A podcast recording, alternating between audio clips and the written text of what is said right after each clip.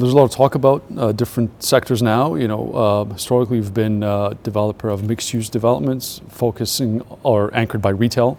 The retail market is difficult now. Our, our cities are uh, well supplied or saturated in some cases, and you know there's a whole dynamic around retail itself. So our mixed use is, is, is anchored by office these days, but you know where we're we'd be happy to do residential. We've done residential uh, to sell in the past here in uh, Millennium, uh, but also in Poland, Katowice, we developed uh, 500 apartments. So um, definitely it's on our radar. Uh, we're looking at opportunities right now.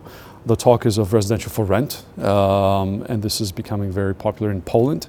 Um, slowly, it's, it's making its way to, to Hungary as well. But culturally, you know, people prefer uh, to own, but ultimately, you know, it's, it's, about affordability as well, and prices keep rising. So young people, especially, are looking for uh, for rental apartments. Um, and it's something that developers need to, to look at. And uh, so our peers and us as well, it's something that we're definitely speaking to investors about.